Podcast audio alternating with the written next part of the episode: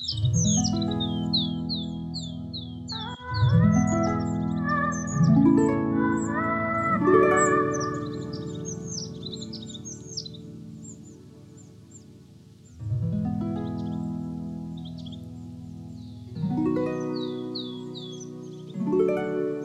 Tämä on Ihmisen ääni podcast. Olen Virva Lehto. Minusta tuli metsänomistaja kesällä 2018. Sen jälkeen olen opetellut metsän ääntä. Mitä pitää metsässä tehdä? Mitä tietoa saan monilta metsäalan ammattilaisilta? Ja mitä minun pitää tietää ihan itse? Suomessa on lähes 600 000 yksityistä metsänomistajaa. Metsänhoitoa koskee Suomessa useat lait, eli siellä ei voi mitä tahansa tehdä. Metsänomistajana olen saanut huomata, että monella ihmisellä on mielipide metsistä. Joskus tuntuu, että äänekkäimmin metsänhoidosta puhuvat ne, jotka eivät itse metsää omista. Ihmisen ääni podcastin toisessa sarjassa kuullaan metsätoimijoita. Tavoitteena on tuoda moninaisempaa ja laajempaa ääntä esille. Metsäteollisuus ja metsäsektori työllistävät yhdessä noin 74 000 henkilöä. Lisäksi metsässä ja metsän teemoissa työskentelee jopa tuhansia henkilöitä, joita ei lasketa metsäteollisuuteen teollisuuden lukuihin. Metsästä on moneksi. Kuuntele myös Ihmisen ääni podcastin ensimmäinen sarja, jossa kuultiin metsänomistajia. Me olemme täällä Keski-Pohjanmaalla tekemässä tätä Ihmisen ääni podcastia. Minulla on täällä haastateltavana metsätoimija. Kuka olet ja missä päin teet töitä? Minä olen Timo Syrjälä ja teen töitä Keski-Pohjanmaan maakunnan alueella sekä jonkin verran tuossa pohjoisen Keski-Suomen alueella. Kunnista voisin mainita tässä nyt, että Lestijärvi ja Toholampi, Halsua, Kinnula on ehkä ne keskeisimmät kunnat. Mitä kautta teet töitä metsäalalla? Toimin tällä hetkellä metsäpalveluyrittäjänä tällaisessa Metsän tähden tiimi-osakeyhtiössä. Olen toiminut siinä yhdeksän vuoden ajan ja yritys on tänä vuonna 11 vuotta vanha mä oon niin ehkä koko oman urani ajan ollut sitä mieltä niin, että mehtässä mahtuu kasvaa monenlaisia puita. Ei se välttämättä ole aina se paras, että kaikki on samaa puulajia. Mikä on taustasi metsäalalla? Minun tausta metsäalalla on sellainen, että oikeastaan on tehnyt töitä metsäalalla ehkä nyt tuollainen vajaa 20 vuotta käytännössä yksityismetsätalouden puolella. Tämän metsä, oikeastaan niin asiakasrajapinnassa, jos suoraan sanotaan näin, niin ihan metsäomistajien keskuudessa niin palvelutyötä. Mitä olet opiskellut? Mä oon opiskellut metsätalousinsinööriksi Seinäjoen ammattikorkeakoulussa tuolla Tuomarniemellä.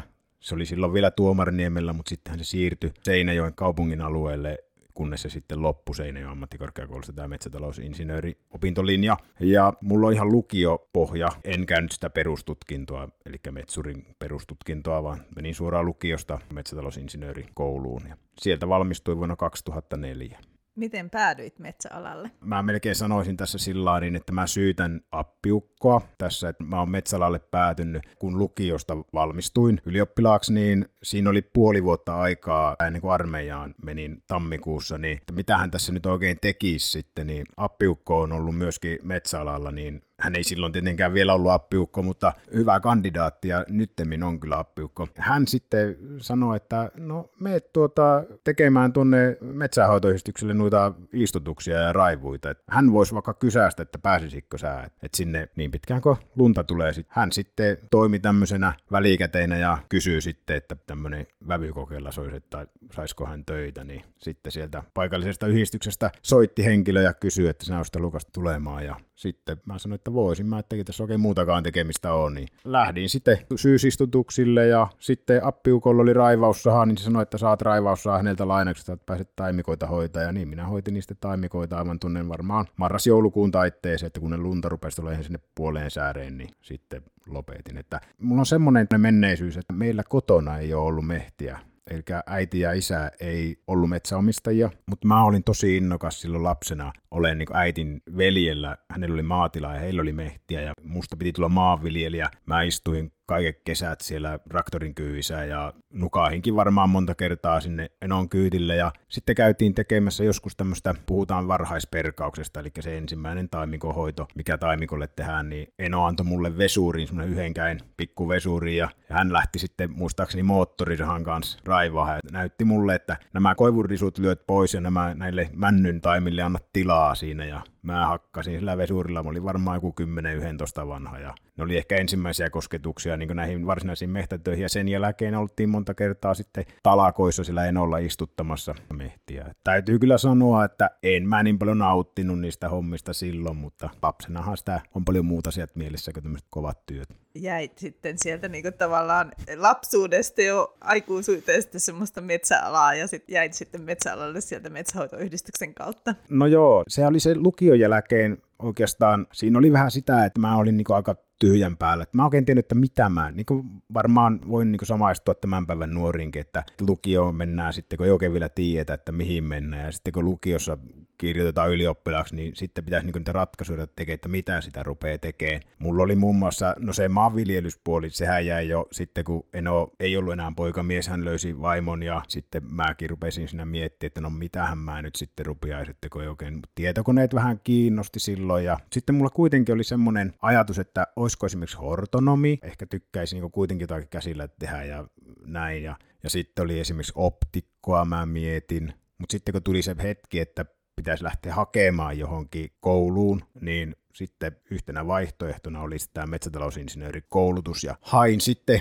tuonne muun muassa Tuomarniemelle sinne Seinäjoen ammattikorkeakouluun ja hain myöskin tuonne Lapin ammattikorkeakouluun, kunhan se nyt oli tämä Rovaniemellä Hirvaan metsäopisto, niin kävin muistaakseni silloin Ähtärissä Tuomariniemellä pääsykokeissa ja Ähtärin en päässyt, mutta pääsin sinne Hirvaalle sitten kouluun ja siitä se sitten oikeastaan niin kuin ura urkeni. Et siinä vielä tuli sitten sellainen, että kun tyttöystävä lähti opiskelemaan Pieksämäelle, ja, niin sitten se tuntui, että se on aika kaukana se Rovaniemi sinne Pieksämäelle, että on huonot yhteydet, niin armeijan aikana mä sitten anoin tai pyysin semmoista, että onko mahdollista siirto niin kuin sinne Tuomariniemelle sitten saada se opiskelupaikka, ja sehän onnistui sitten, kun molempiin paikkoihin se kävi, niin pääsin sitten vähän lähemmäs. Sitä kautta menin Tuomariniemelle. Kävi sun kannalta hyvin. Joo, mä, mä kyllä tykkäsin Tuomarniemi paikkana ja Ähtäri paikkana, se oli liian iso paikka ja todella mahtavat puitteet mehtäkoululle. Kyllä että harmi sinänsä, että sieltä insinöörikoulutus loppui, mutta perustutkintohan sillä edelleen on. Kerroit jo tuossa, että olet lapsesta asti tehnyt niitä vesurilla metsätöitä tai koivun vesoja kaatanut, mutta mitä eri metsäalan töitä olet tehnyt sen jälkeen? On tosi paljon kaikenlaisia töitä, mitä on tullut tehtyä aika laajalla skaalalla. Ennen ne oli ne työt semmoisia, että se oikeastaan se aivot piti laittaa sinne narikkaan. Silloin mä muistan ensimmäinen harjoittelupaikka insinöörikoulutuksessa, kun oli, niin se oli sellainen, se oli tuossa Etelä-Pohjanmaan metsäkeskuksella oja- ja tiepuolella, niin se oli sellainen, että oli iso yli sajan kilometrin ojahanke ja ne oli niin kuin suunniteltu ne ojat ja osittain oli hakattu ne ojalinnalta ne puut pois. Sitten mulle annettiin tehtäväksi, että sun kuule Timo pitäisi lähteä kuule mittaamaan ja tarkastaa, että onko nämä ojat niin oikeasti tämä mittaisia, mitä nämä niin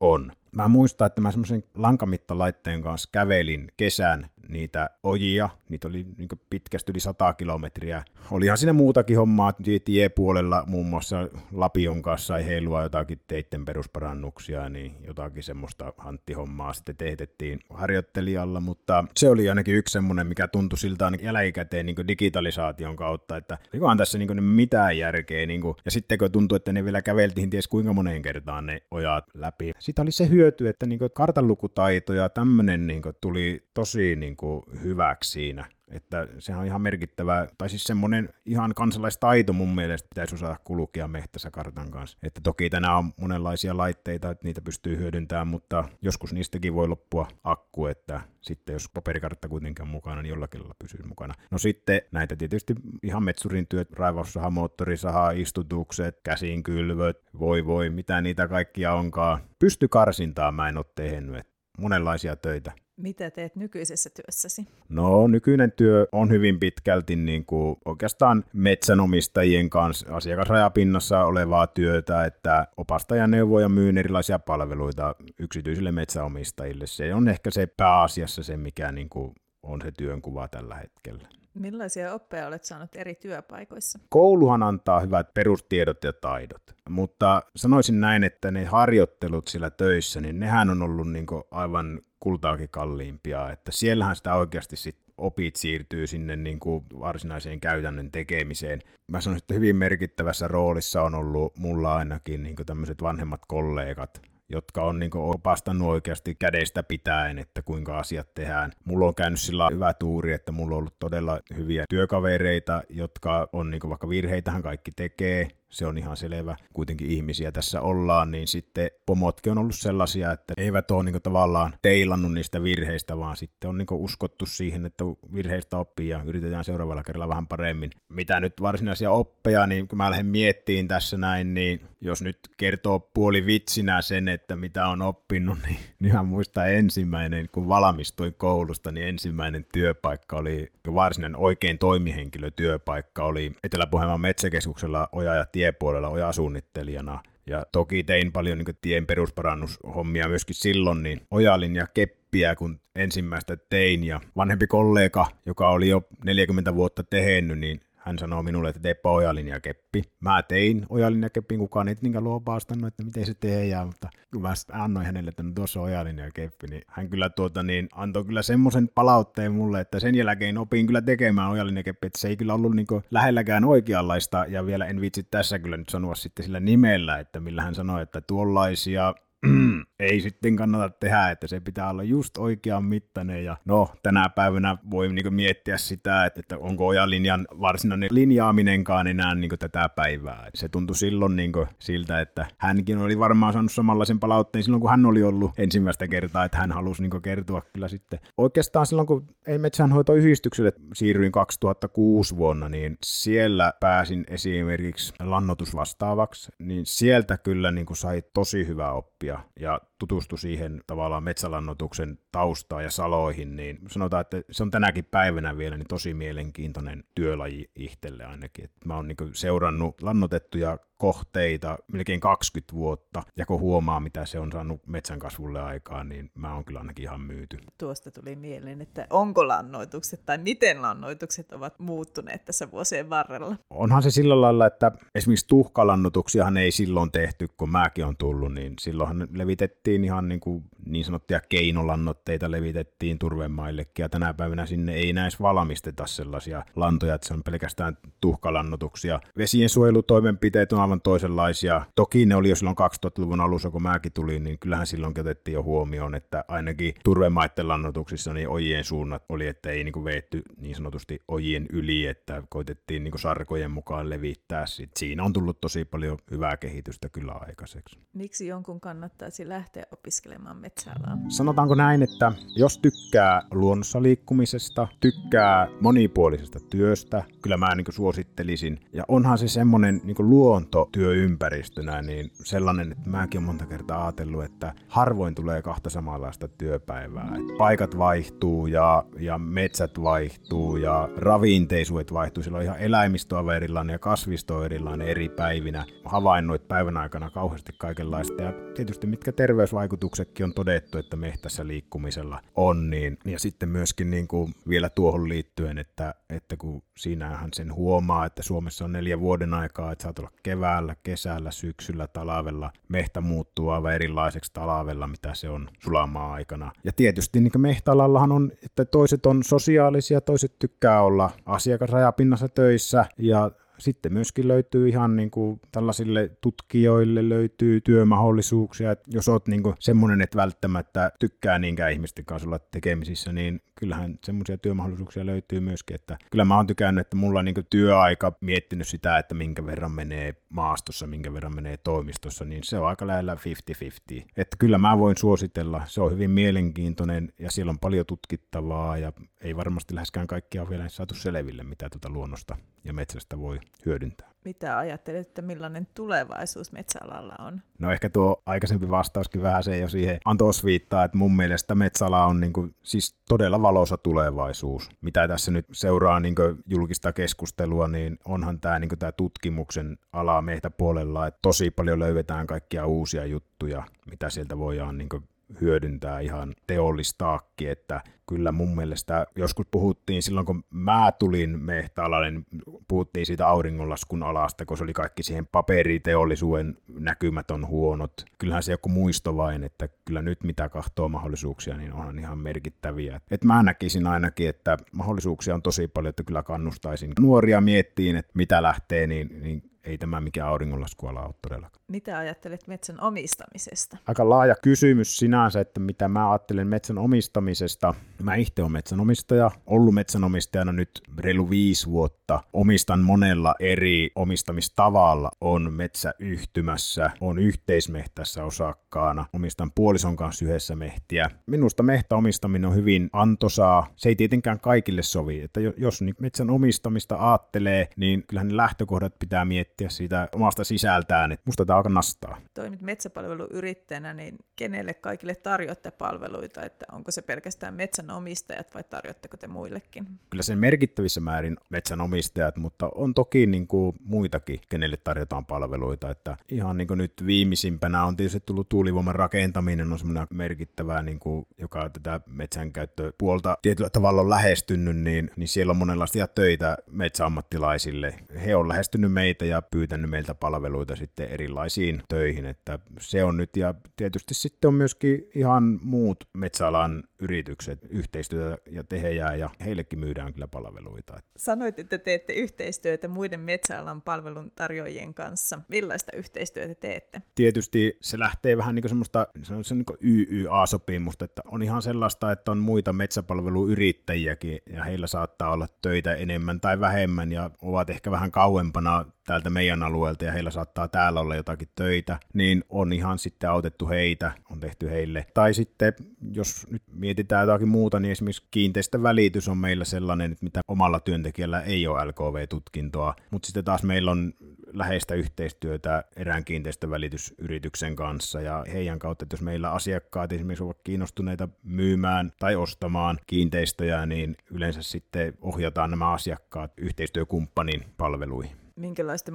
muiden yrittäjien kanssa teette yhteistyötä? Tietenkin meidän toiminnassa kuitenkin on mukana tämä niin puunkorjuupuoli, niin tietysti korjuuyrittäjät on yhtenä merkittävänä yhteistyökumppanina. Siitä tietenkin puunostajat. Ainahan kaikkien kanssa täytyy olla tekemisissä sen takia, että pitäisi itse rakentaa sellutehtäitä, pitäisi itse rakentaa sahat ja kaikki, että, mutta kun se ei tietenkään ole järkevää eikä omilla lailla järkevää itse lähteä tekemään kaikkea, niin yhteistyötä tehdään metsuriyrittäjien, korjuyrittäjien, tosiaan tämä kiinteistövälityksen osalta ja eri puunostajien yhteistyötä, että autetaan esimerkiksi heitä korjuisiin liittyvissäkin asioissa, että he saattaa ostaa meiltä palvelua, että me vaikka käydään nauhoittamassa heille tai merkkaamassa ja suunnittelemassa joku leimikkokin, esimerkiksi tämmöisiä. Mitä se leimikko tarkoittaa? No leimikosta puhutaan esimerkiksi tällaista aluetta, mistä hakataan puut pois. Se on jonkunnäköinen alue sillä maastossa. Millaisia palveluita yrityksenne tarjoaa metsänomistajille? Voisi sanoa, että aika laajat on palvelut, että nyt oikeastaan semmoisia, mitä ei, meidän firma ei tarjoa, niin on kiinteistövälityspalvelut. Lähestulkoon kaikenlaisia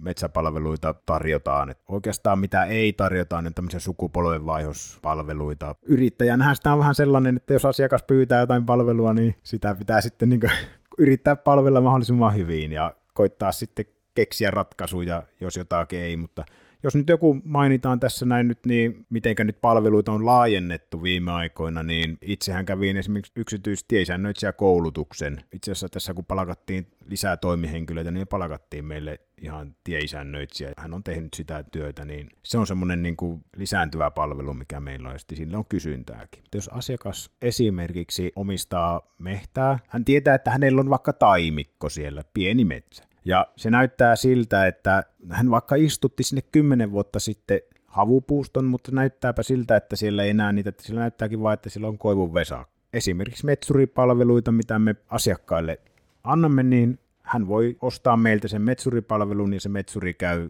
raivaamassa sen taimikon. Ja sitten asiakasneuvojana tietysti kerron sitten niin, että hänellä on mahdollisuus saada tähän valtionapua, tähän työhön, niin me hoidetaan se hakemuksen tekeminen sinne viranomaiselle, eli metsäkeskukselle. Hän sitten oikeastaan saa niin tästä palvelusta sitten sen metsurityön laskun ja siinä monesti sitten myöskin on, se tuki on ohjattu meidän tilille ja me vähennetään se sitten siinä laskussa. Esimerkiksi nyt ajatellaan sillä lailla, että asiakas tulee ja hän kokee, että hänellä on vaikka tarve saada rahaa mehtästä, hänellä olisi joku hankinta, mutta hän kokee vähän niin kuin, että hänellä ei ole ehkä tietotaitoa semmoiseen puukaupan tekemiseen, niin meiltä löytyy ihan puukaupan avustamiset ja kuinka syviä palveluita sitten on, että ottaako ihan vaikka tarjousten pyytämistä tai ottaako ihan koko homman, että pyydetään tarjoukset ja allekirjoitetaan kauppakirjat ja valvotaan korjuut ja tällainen. Ja niistä tehdään sitten ihan sopimukset, kirjalliset sopimukset asiakkaan kanssa. Että tämmöisiä nyt muun muassa. Toki on myöskin sitten metsäomaisuuden hoitopalveluita löytyy, että me teemme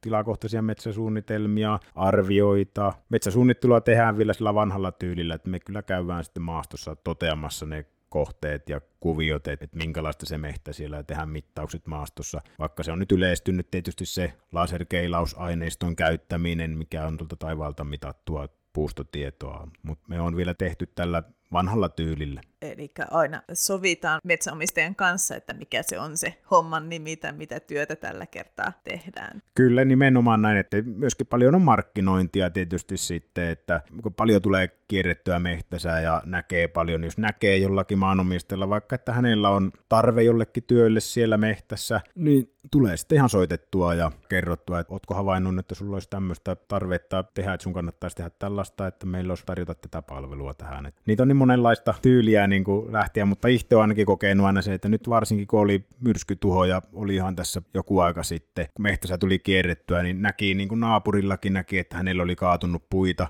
itse ajattelee aina sitä, että kohtelet toisten niin kuin haluaisit itseäsi kohtelevan, niin mähän tietysti otin yhteyttä naapuriinkin, että ootko tietoinen, sulla on kaatunut puita, että, ja meillä on vaikka tulossa kone siihen hakkaa, että me voi ottaa samalla kertaa ne puut siitä, että ihan tämmöistä tämän tyylistäkin tapaa toimia. Miten ohjaatte metsänomistajia luonnonhoidossa ja monimuotoisuudessa? Mehän ollaan firmana tähän pohjoiseurooppalaiseen sertifikaattiin, eli PEFC sitouduttu, että me otetaan omassa toiminnassa se huomioon, mutta tietysti sitten pyritään siihen, että maanomistaja, esimerkiksi uusi maanomistaja, niin pyritään kyseleen vähän häneltä sitä, että mitkä on hänen tavoitteet mehtässä, kuinka hän haluaa esimerkiksi otetaan niin luontoasiat huomioon ja monimuotoisuudet ja tämmöiset näin. Et itse jo monessa asiassa sillä on ollut esimerkki, no esi- otetaan nyt esimerkiksi sellainen asia, että paljon puhutaan siitä, että Suomen metsät on monotonisia, ne on, ne on aina yhtä ja samaa puulajia. Mä oon niin ehkä koko oman urani ajan ollut sitä mieltä niin, että mehtässä mahtuu kasvaa monenlaisia puita. Ei se välttämättä ole aina se paras, että kaikki on samaa puulajia. Ja tänä päivänä se näkyy hyvin siinä, että esimerkiksi istutustyömailla, niin hyvin monessa paikassa niin istutetaan useampaa kuin yhtä ja samaa puulajia. On laitettu jopa kolmia eri puuleja samalle kuviolle, että mikäli vain kasvupaikkatyypit on mahdollistaa sen asian. Niin.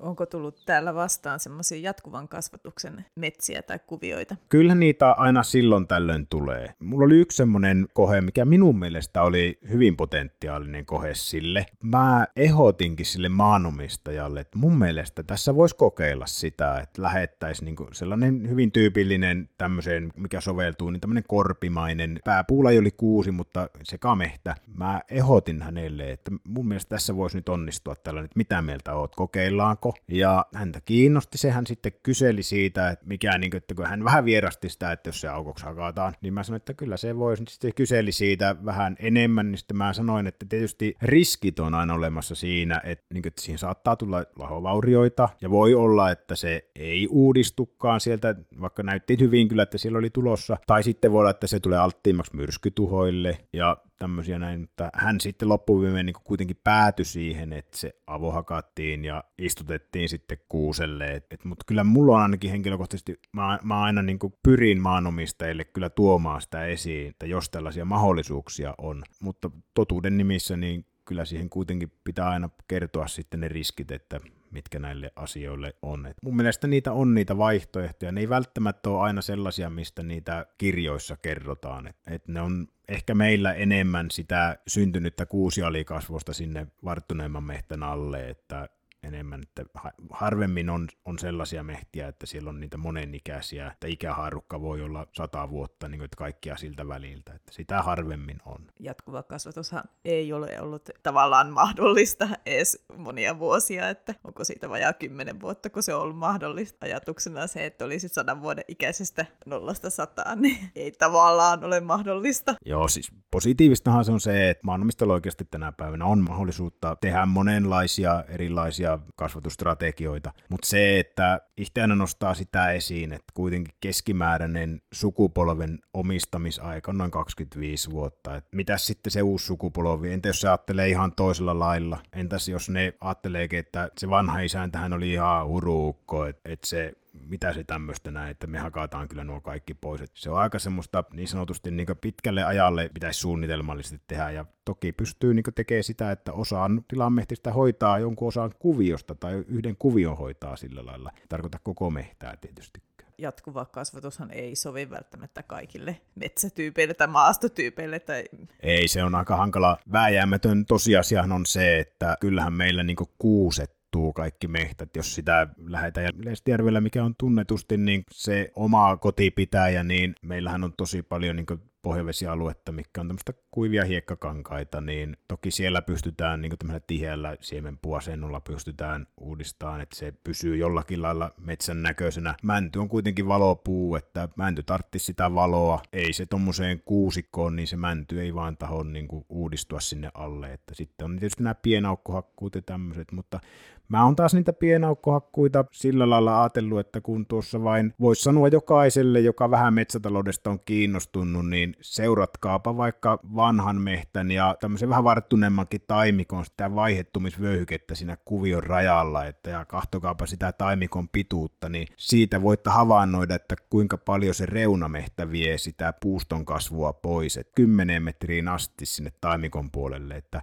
jos tämmöisiä pienaukkohakkuita lähdetään tekemään, niin siinä myöskin metsänomistajan täytyy niin kohdata se tosiasia, että se ympärille jäävä iso mehtä vie aika paljon voimaa siltä uudelta taimikolta siinä ympärillä. Mitä teet tilanteessa, jossa metsänomistajan toiveet on ristiriidassa metsälain kanssa? Tähän ei varmaan ole yksi ainut oikea vastaus, eli kyllähän siinä täytyy niin kuin metsänomistajalle kertoa, että tätä metsätoimintaa ja metsätaloutta säätelee laki, lainsäädäntö takana, joka kieltää tällaisen toiminnan. Et eipä siinä, mutta tietysti sitten, jos metsänomistaja edelleen on sitä mieltä, niin ainakaan omia palveluita sellaisiin ei voi sitten voi niin myydä. Et harvemmin, täytyy kyllä sanoa, että tosi harvoin, muista, että onkohan omalta kohdalta niin koskaan käynyt sillä että olisi metsälakia tietoisesti ainakaan niin lähetty niin rikkomaan. Arveletko, että metsänomistajat tietää tästä metsälaista hyvin? Kyllä suurin osa varmaan tietää, mutta tietysti tänä päivänä kokean metsänomistajakunta muuttuu ja se on niin kuin murroksessa tällä hetkellä, että eihän kaikki tiedä, että kyllä siinä niin kuin tietyllä tavalla meillä metsäammattilaisilla on se vastuu sitten aika kova, että meidän täytyy kyllä niin kuin valistaa sitten niitä metsänomistajia siihen, että se toiminta menee lain ja säädännön mukaisesti. Mikä sulle on tärkeintä työssäsi metsänomistajien kanssa? Kyllä se on se inhimillisyys, se, että saa olla toisen ihmisen kanssa tekemisissä. Niin kyllä mä saan siitä ainakin itse voimaa. Että on tietysti haastavia tilanteita ja on, mutta kyllä ne palakinnotkin on kyllä sitten, että se, eikä sen tarvitse olla välttämättä se, että mä sain myytyä nyt jotakin, tai mä saan paljon enemmän siitä, että se ihminen on saanut apua johonkin hänellä olevaan ongelmaan ja mä oon pystynyt hänelle antaa sen avun. Kyllä se on niin tosi voimauttavaa. Se on niin ehkä se, mikä mun mielestä, mistä mä ainakin saan kiksejä tässä työssä. Mitäs ajattelet metsien tulevaisuudesta? Tämä on laaja kysymys mä oon tietyllä tavalla huolissaan metsistä, jos ajatellaan koko meidän maapalloa, mutta sitten taas jos mä ajattelen ihan vaikka nyt sanotaanpa pohjois-eurooppalaisista metsistä, niin mä en ole kauhean huolissaan. Tietysti metsä on ekosysteemi, joka, jossa on monta liikkuvaa osaa ja kaikki vaikuttaa vähän kaikkeen, niin mä en jotenkin meillä oikeastaan niin kuin, mikä on maailmanlaajuisesti, niin tietysti on niin paljon niin median varassa esimerkiksi siitä, että kerrotaan kuinka paljon sademetsiä hakataan. Se on varmasti totta, ja siitä mä ainakin olen huolissaan. Näin, mutta sitten ehkä niin kuin tämä meidän Suomi, paljon puhutaan siitä luontokadosta ja tämmöisestä, ja mä oon niin kuin itse miettinyt sitä, että esimerkiksi nyt tämä sertifiointi, joka on ollut kohta sen 30 vuotta voimassa ja on tehty niin kuin yli 30 vuotta sen luonnon eteenkin näissä metsätalouden toimissa otettu huomioon. Se on loppuviimeen aika lyhyt aika luonnossa ja luonnon kiertokulussa niin kuin 30 vuotta. Että voidaanko vetää niin kuin jotakin johtopäätöksiä, lopullisia johtopäätöksiä, että vaikka, että me ollaan epäonnistuttu. Mä oon monta kertaa sanonut asiakkaille sitä, että kun metsäomistajakunta muuttuu, muutetaan pois sieltä paikkakunnalta, mennään kauas siitä metsän fyysisestä sijainnista,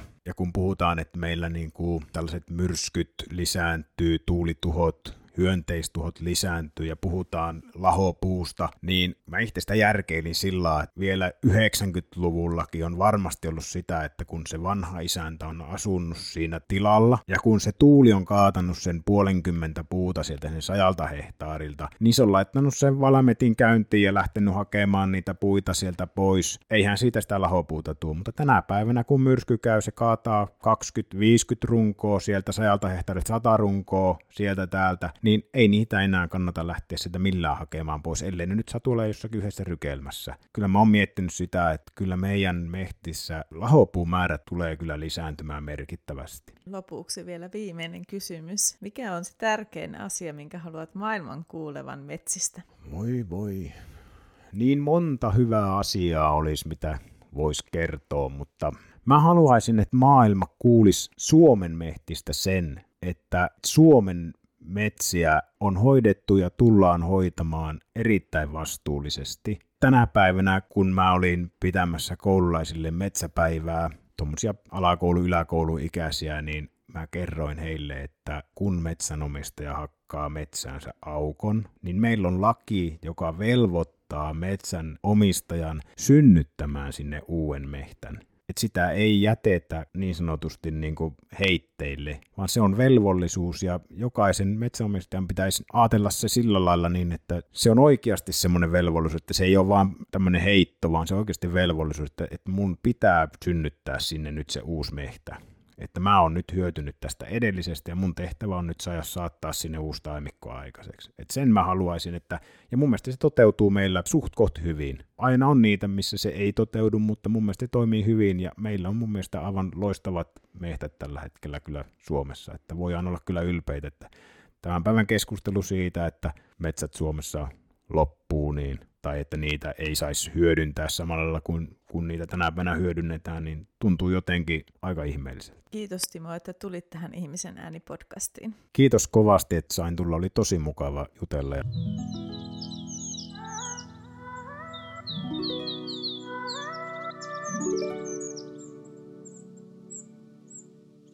Tämä oli Ihmisen ääni podcast. Alku- ja lopputunnuksen musiikin on tehnyt Noora Tykänä Music Labs Oystä. Metsän ja lintujen äänet Yle-lisenssillä CC-BY. Hanketta on rahoittanut Metsämiesten säätiö. Lahjoitukset ja säätiöfuusiot ovat tärkeä osa säätiön yleishyödyllisen toiminnan vaikuttavuutta. Lisätietoja www.mmsaatio.fi.